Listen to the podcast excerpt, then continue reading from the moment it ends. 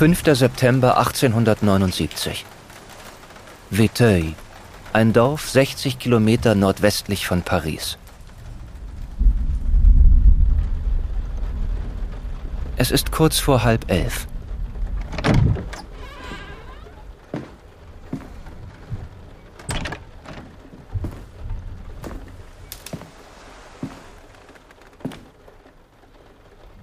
In einem modrigen Raum liegt eine in Laken eingeschlagene Frau. Ihre Wangen sind eingefallen. Sie sieht erschöpft aus. Ihr Blick abwesend, aber panisch. Es ist Camille Monet. Sie ist 32 Jahre alt.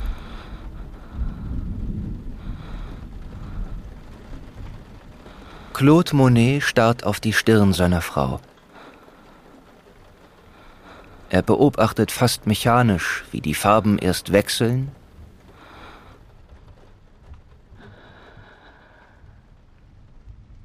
und dann in ihrem Gesicht erstarren.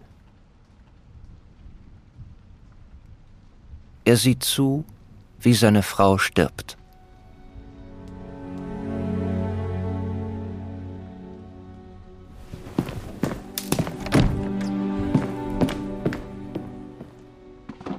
Als er realisiert, was gerade passiert ist, stürmt er aus dem Zimmer.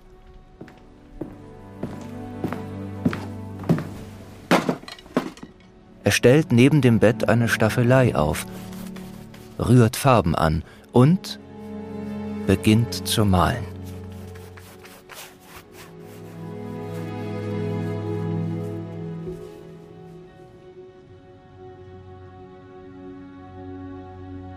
Ich ertappte mich dabei, wie ich ihre tragische Stirn ansah und fast mechanisch die Abfolge der wechselnden Farben beobachtete, die der Tod ihrem starren Gesicht aufzwang.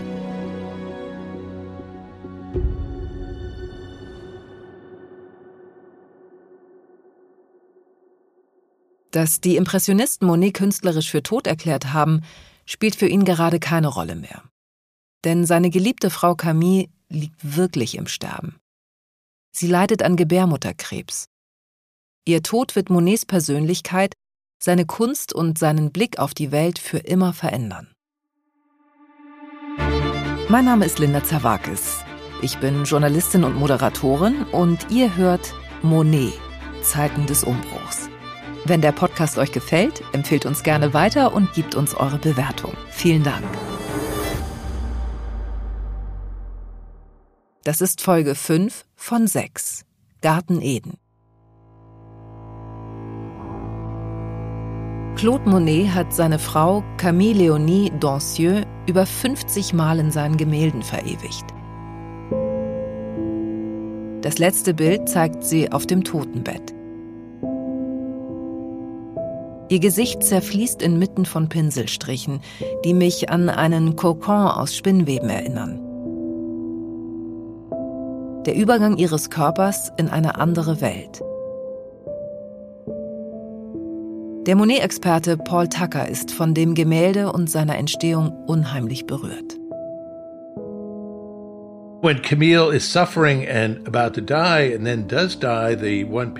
Als Camille leidet und kurz vor dem Tod steht und dann stirbt. Da entsteht das berühmte Gemälde von ihr auf dem Sterbebett. Es hat mich im Musée d'Orsay unglaublich bewegt. at the Musée d'Orsay is deeply moving. Es hängt bis heute in Paris.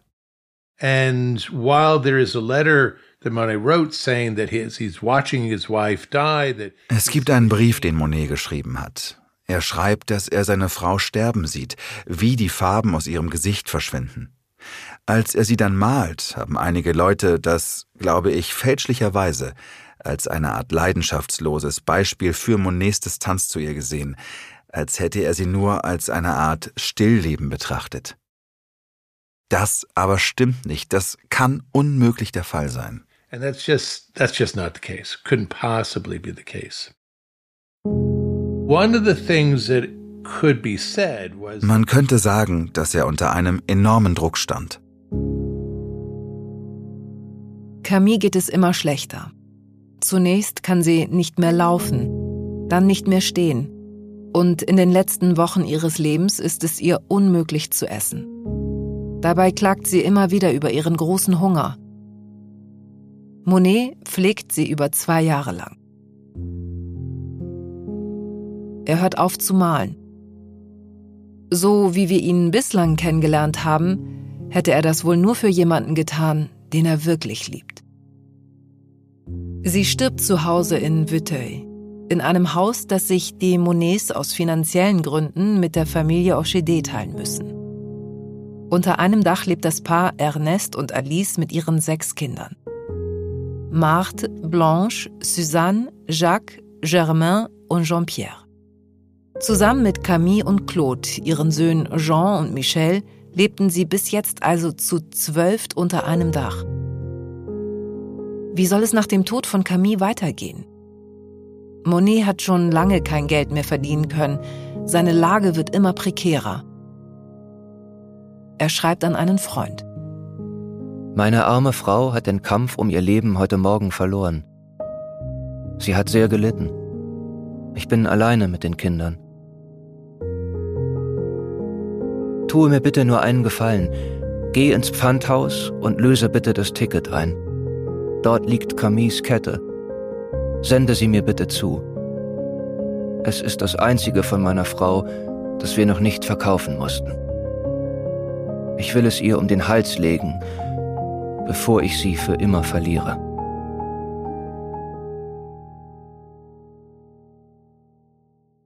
Monet beschreibt sich selbst in einem anderen Brief als ihr Krankenpfleger.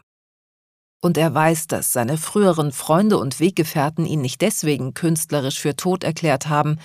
Sein schwieriger Charakter, seine Überheblichkeit, sein übergroßer Ehrgeiz haben ihn in der Welt der Impressionisten zur persona non grata gemacht.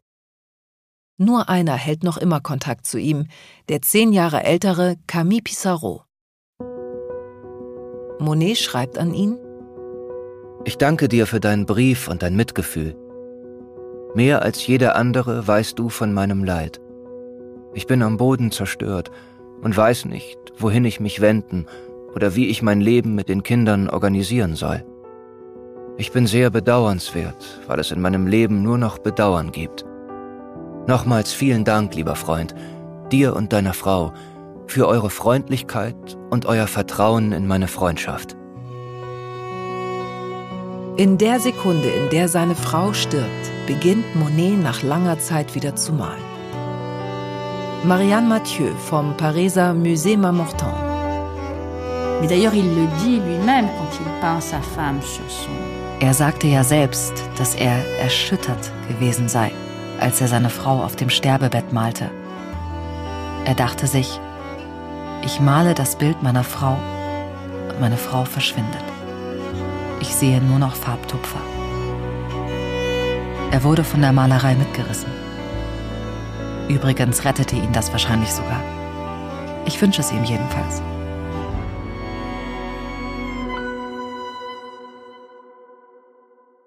Der Kunsthistoriker Richard Thompson. After his first wife Camille had died, he was painting on the Normandy coast. Nach dem Tod seiner Frau Camille malte er an der Küste der Normandie.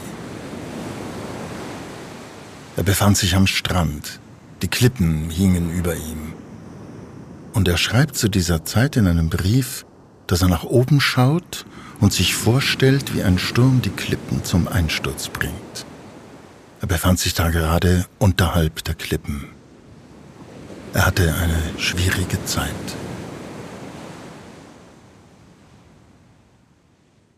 Monet scheint zu verstehen, warum er alleine ist. Aber er ist auch kaum in der Lage, neue Menschen in sein Leben zu lassen. Aber ein Mensch hat ihn dann doch durch diese dunkle Zeit begleitet. Die Mutter der Familie, mit der er die letzten Jahre zusammen unter einem Dach lebte. Alice Ochede. In 1879, Alice and Claude develop one of the closest, most touching relationships 1879 beginnen Alice und Claude eine der engsten und berührendsten Beziehungen, die es unter den Impressionisten überhaupt gab. Monet war ihr auf eine Art und Weise zugetan, die wirklich schwer zu begreifen ist. Das wird in den Dutzenden und Aberdutzenden von Briefen deutlich. Gewissermaßen, wie er die Verantwortung übernahm, auch der Vater ihrer Kinder sein zu wollen. Es ist wirklich eine große würdevolle Geste an sie und an sich selbst. It is really a, a great tribute to him uh, and to her. Monet geht es nicht mehr nur um Monet. Allerdings, das nur am Rande, geht es ihm vor allem nicht um den Ehemann von Alice, der auch noch in dem Haus wohnt. Alice trennt sich von ihrem Gatten, um von nun an mit Monet zusammen zu sein. Aber bemerkenswert am Wandel von Monet ist, wenn er bisher malte, dann malte er vor allem für sich und sein Image oder gegen andere Künstler, gegen die eingestaubte Kunstwelt. In den Briefen, die er Annelies schreibt, ist zu spüren, dass sich das ändert. Verzeih mir, dass ich dich mit meinem Telegramm gequält habe, aber seit einigen Tagen bin ich in einem solchen Zustand, dass ich davon ganz überwältigt bin und glaube, verrückt zu werden. Ich fühle sehr stark, dass ich dich mehr liebe, als du dir vorstellen kannst, mehr als ich für möglich gehalten habe.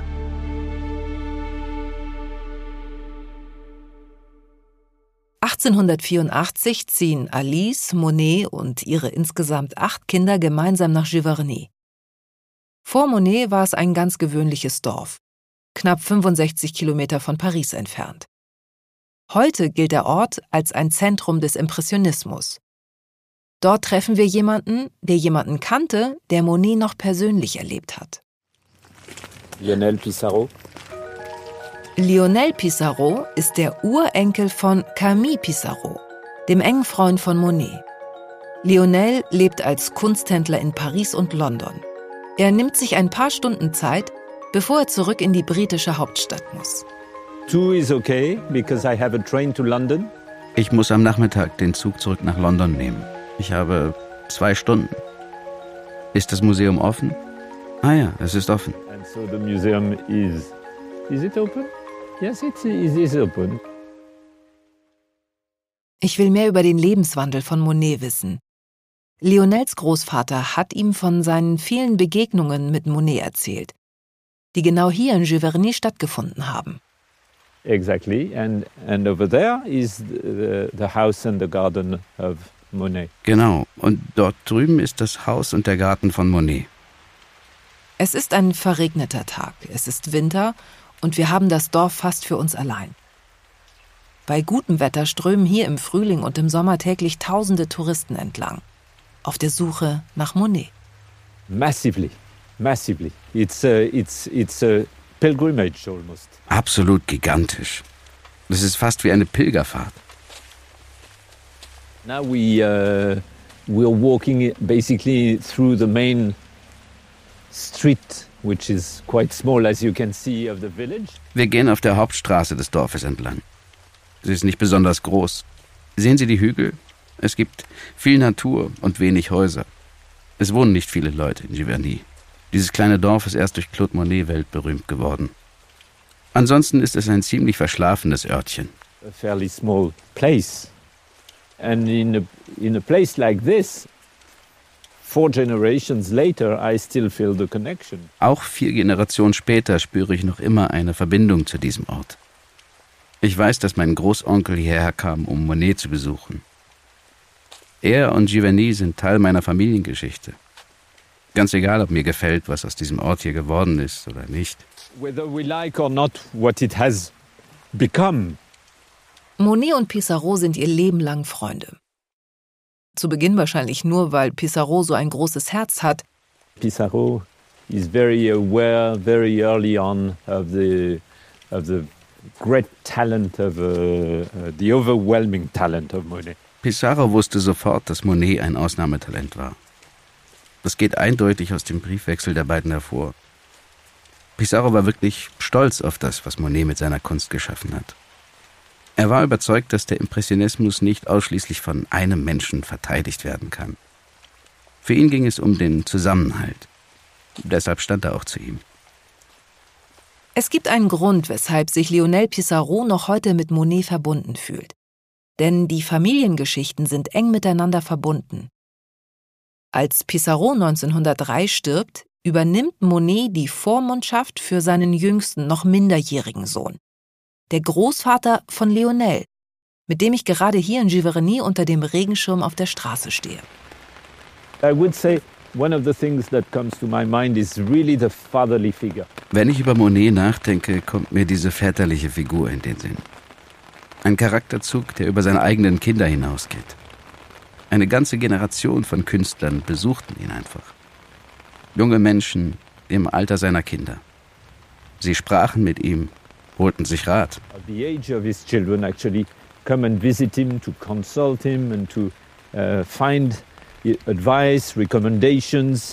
So wie Lionels Großvater und dessen Bruder, die Söhne von Camille Pissarro. They were in contact with him and getting advice from him about what to do. Sie standen im Kontakt, wollten wissen, was sie mit den wichtigen Gemälden machten sollten. Es gab also diesen regelmäßigen Austausch. There was a constant connection and uh, definitely the house in Eragny was also very open. Das Haus war ein Treffpunkt für andere Künstler. Es war offen für junge Talente, für Schriftsteller, für Journalisten und für Intellektuelle. All types of intellectuals, basically.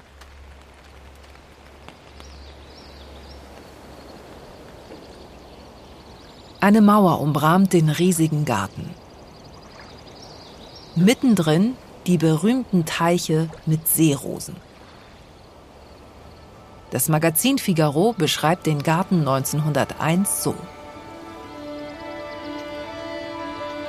Wo auch immer sie sich hindrehen, zu ihren Füßen, über ihrem Kopf, in Brusthöhe, befinden sich Teiche, Blumengirlanden, blühende Hecken in Harmonien, die gleichzeitig wild wachsend und geplant sind und sich zu jeder Jahreszeit verändern und erneuern. Stellen Sie sich alle Farben einer Palette, alle Töne einer Fanfare vor. Das ist Monets Garten.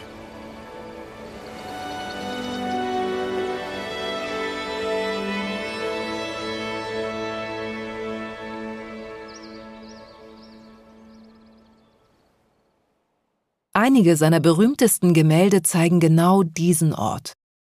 Monet hat hier sein eigenes Reich geschaffen. Außerdem besitzt er vier Boote und eine Sammlung an Autos. Er beschäftigt einen Chauffeur, einen Butler, einen Koch und sechs Gärtner. Paul Tucker. You know how extensive those gardens are. He didn't take care of all of those plants and all. Sie wissen, wie weitläufig diese Gärten sind. Er kümmerte sich nicht alleine um all diese Pflanzen. Er hatte ein ganzes Team von Gärtnern, um das zu tun. Richard Thompson. Monet made the garden as, as a private world. Monet hat den Garten wie eine private Welt geschaffen, ja. Aber es war eine, die er kontrollieren und malen konnte. One which he could control and paint. Alles dort ist mit äußerster Präzision angelegt. Der Garten wird neben der Malerei zu seiner zweiten Obsession. Well, Monet read a lot of books about gardening. Monet las eine Menge Bücher über das Gärtnern. Und er hatte Zeitschriften, er hatte Saatgutkataloge und so weiter. Ich meine, das hat ihn sehr interessiert. In seiner Bibliothek waren auch Romane. Also er hatte einige recht allgemeine Interessen. Und ich glaube, diese Gartenbücher waren eine Ausnahme. Es war ein besonderes Interesse. Und es war sehr praktisch.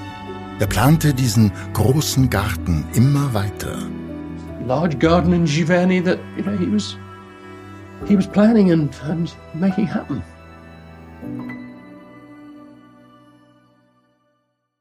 Heute ist das Haus für Besucherinnen und Besucher geschlossen. Aber ich kann mir vorstellen, wie Monet hier saß und gemalt hat. 43 Jahre lang war dieser Ort sein Zuhause, Giverny. Wie aber konnte er sich das plötzlich leisten? Gehen wir gedanklich in die Stadt, in die auch Lionel Pissarro jetzt ganz schnell zurück muss. London. Als Monet 1870 dort im Exil lebte, übergab er einige seiner Werke an einen Kunsthändler. Der nahm die bemalten Leinwände mit nach Amerika. Auf dem US-Kunstmarkt wollen alle ihren Monet ergattern. Er wollte Frankreich zu einer neuen Kunst bekehren und wird nun von der neuen Welt entdeckt. Der Historiker Jakob Vogel von der Pariser Universität Sciences Po. Der wirtschaftliche Erfolg, der sich für ihn äh, im Laufe der Zeit einstellte, basierte ja auch in gewisser Weise darauf, dass mehr und mehr auch äh, jenseits der staatlichen Institutionen Käuferschichten existierten. Monet weiß, welche Menschen er zu sich in sein Haus in Giverny einladen muss, um im Gespräch und erfolgreich zu bleiben. Seit er begonnen hat, Verantwortung für Alice und die Kinder zu übernehmen, versteht er die Kunstwelt als einen Markt, auf dem er sich selbst bewerben muss, um zu überleben. Eine Logik, die vor allem in Amerika funktioniert. Und in dem Sinne profitierte er ganz maßgeblich von der wirtschaftlichen Entwicklung des Landes, aber auch von dem Renommee, die französische Kunst durch die Weltausstellungen auch weltweit erreichte. Monet ist so erfolgreich wie noch nie. Er war ein gewaltiger Künstler. Das hat man ihm über viele Jahre gesagt. He'd been told that for many years. Junge Künstler sehen in ihm eine Vaterfigur. In Frankreich ist er eine Ikone. Unzählige amerikanische Künstler sitzen nur wegen ihm in Giverny und malen.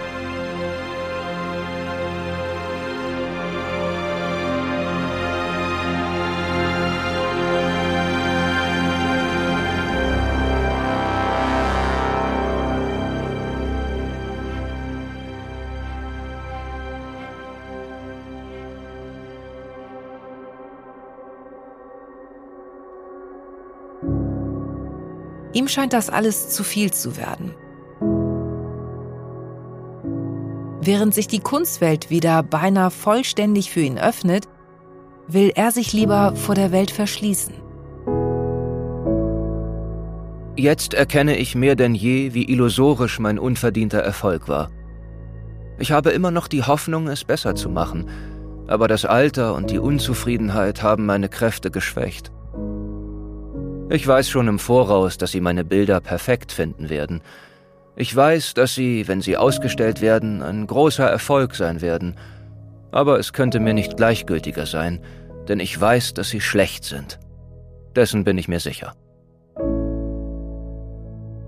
Monet ist vor vielen Jahrzehnten als junger Mann angetreten, um nichts weniger als die Kunst und mit ihr ganz Frankreich zu verändern. Je mehr aber jetzt von der neuen Generation glorifiziert wird, desto mehr fühlt er sich missverstanden. Vor allem von seiner eigenen Generation. Er hat sich am alten Kaiserreich und dessen staubigen Traditionen abgearbeitet. Dieser Sieg kommt zu spät, um ihn zu feiern.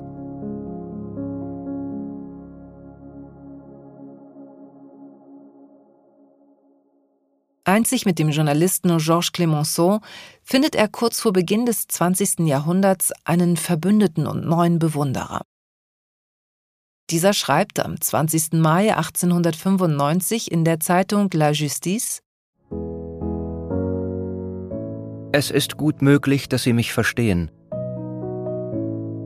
Und wenn Sie davon träumen, dass Sie Frankreich repräsentieren, kommt Ihnen vielleicht die Idee, uns allen diese 20 Gemälde zu schenken, die in ihrer Gesamtheit ein Moment für die Kunst darstellen. Mit anderen Worten, einen Moment für die Menschheit selbst, eine Revolution, ohne dass ein einziger Schuss gefallen ist. Wisse, dass die Geschichte sich an solche Gemälde erinnern wird. Und wenn du einen echten Ehrgeiz hast, im Gedächtnis der anderen weiterzuleben, versuche Claude Monet einzuholen. Diesen Bauern in Vernon. Das ist sicherer als jeder Beschluss des Kongresses in Versailles oder jedes Geschäft in den Ministerien. Monet scheint unsterblich zu werden. Doch über Giverny, über Frankreich, über ganz Europa ziehen wieder dunkle Wolken auf. Die Welt außerhalb von Monets Garten verändert sich in einem rasanten Tempo. Yes, to a certain extent. He was, he was aware of what was going on. Bis zu einem gewissen Grad war er sich bewusst, was vor sich ging. Es ist interessant, dass als die französische Politik schwieriger wurde, das war auch das Jahrzehnt, in dem sich Monet zurückzog, in seinen Garten. Um, that that was a decade in which Monet really rather withdrew into his garden. Weltruhm und Weltschmerz. Wie viele Krisen und Kriege kann ein Mensch ertragen, auch wenn er im Begriff ist, unsterblich zu werden?